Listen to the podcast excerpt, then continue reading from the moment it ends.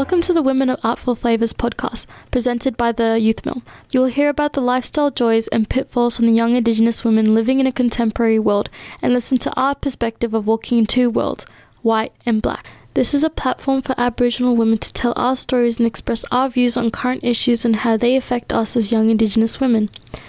My name is Shania Tipungwuti. I'm from the Tiwi Islands, and I'm usually here with my friend Babylon Williams from Kakadu, but she's having some downtime right now.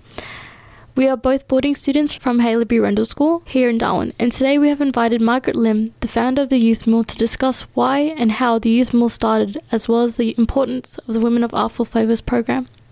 Margaret Lim has an artistic background from being a classically trained dancer working both with ballet and commercially around the world. She then moved on to become a renowned artistic director for companies such as Gulf Air, Etihad Airlines, and Ferrari and now she's here working with us, Mob. So, welcome, and how did that happen, Margaret? How did you get here?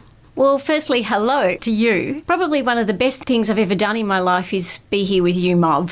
My days are never predictable and they're happy every day. I had been living in Paris working as an artistic director. When I came back to Australia, I wasn't sure what I was going to do, and a friend of mine, a psychologist and counsellor, was doing some work for the Commission for Children and Young People in Melbourne. And she said, Margaret, you'd be amazing working with these kids and just motivating them and inspiring them and working out what's going on in the system. Why don't you meet with the Commission? So I did. That same day, I went home and, and made an appointment to meet the Commissioner and the board. From there, I ended up going into youth justice justice centres and writing reports on behalf of the Commission for Children and Young People about the injustices that were occurring. I went back to university and studied social work, so I had a, an understanding of the system, not to become a social worker, just an understanding. So I was going into the centres about three times a week and just observing and writing reports. Every second week, the young people who were about to be released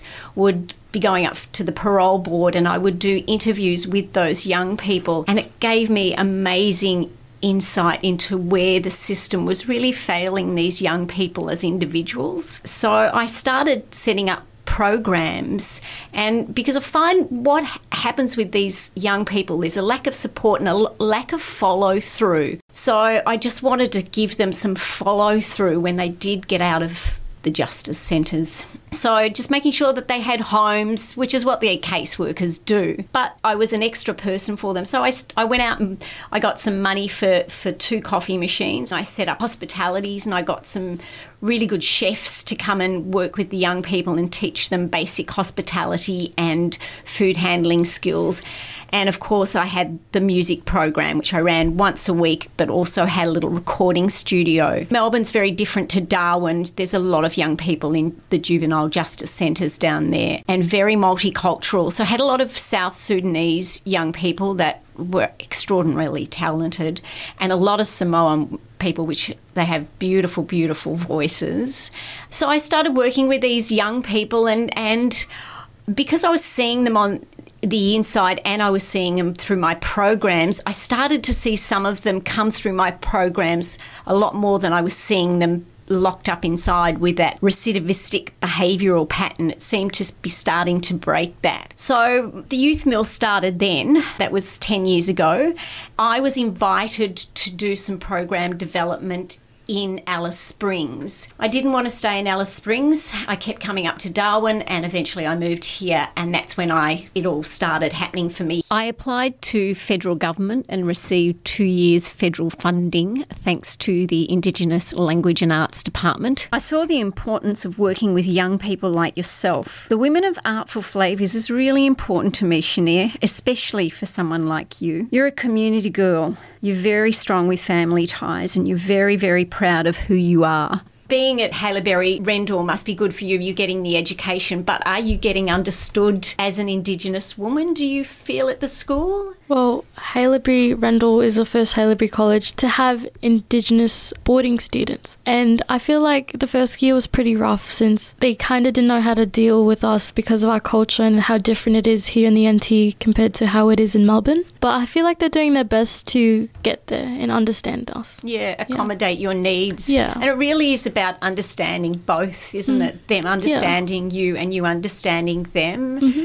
And there's there's about 80 boarding house students there, isn't there? Yeah, yeah, around about that. And how many communities do you think they would come from? Because they're predominantly Indigenous. So probably 30 plus. In the past, we had kids from Queensland, WA, all over the NT. How do you find that being with so many different communities? Is that do you learn a lot of the of knowledge? Yeah, you get to see how other people's cultures are and how different and similar it is from yours. It's pretty good to be around that kind of environment. Yeah, sitting around talking about different foods, different Yeah. languages, and Yeah, dances and customs. Yeah, It's really nice. for me, I see all those really strong, beautiful connections.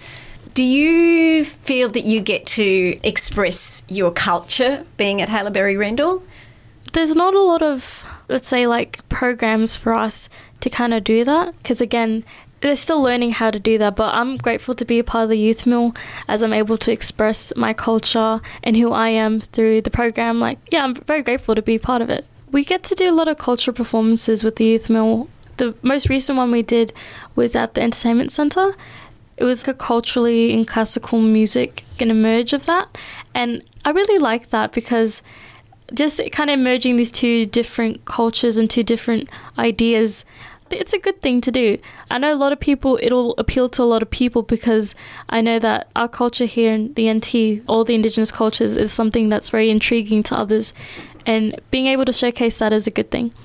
I agree. It's like that real um, indigenous classical mm. fusion, and, and we mm. are all in this world together, and it's how we live together and respect each other and learn from each other.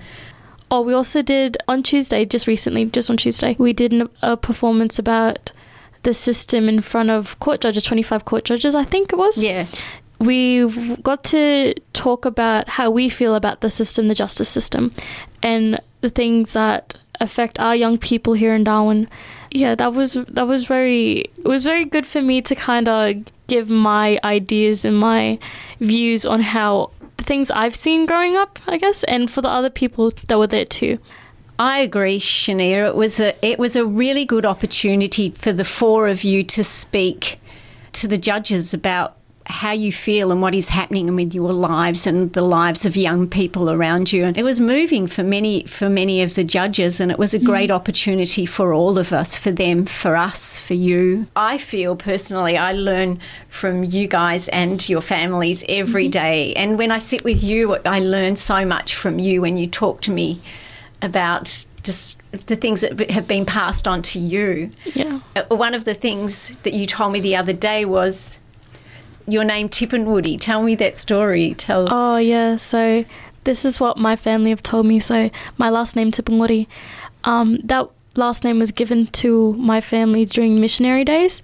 So our real last name is Tampu, and when I first found that out, I was like, wow, that's kind of crazy because um, there probably are other names that have been given to Tiwi people and they were kind of forced to drop their last name or their old last name. But I'm glad to know that kind of history of it, I guess. Yeah, so white man made up the name Tippenwoody Yeah. and made up other names that made them sound like indigenous names. Yeah, when they're not. Yeah. it's interesting, isn't it? Mm.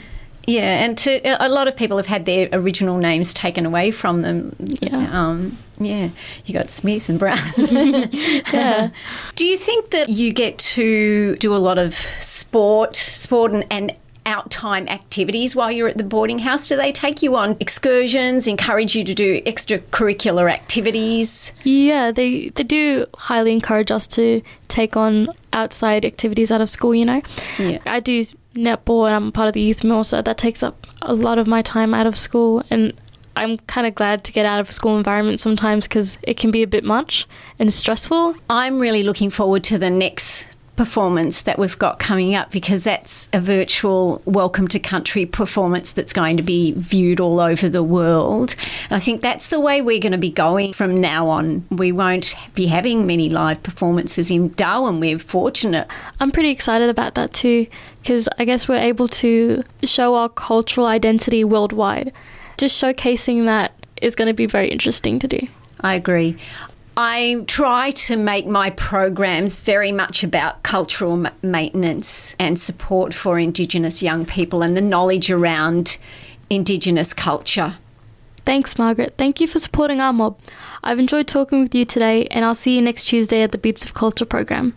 And thank you for listening. We look forward to you joining us on our fortnightly podcast, where we get to discuss relevant issues. My name is Shania Tipungwuti.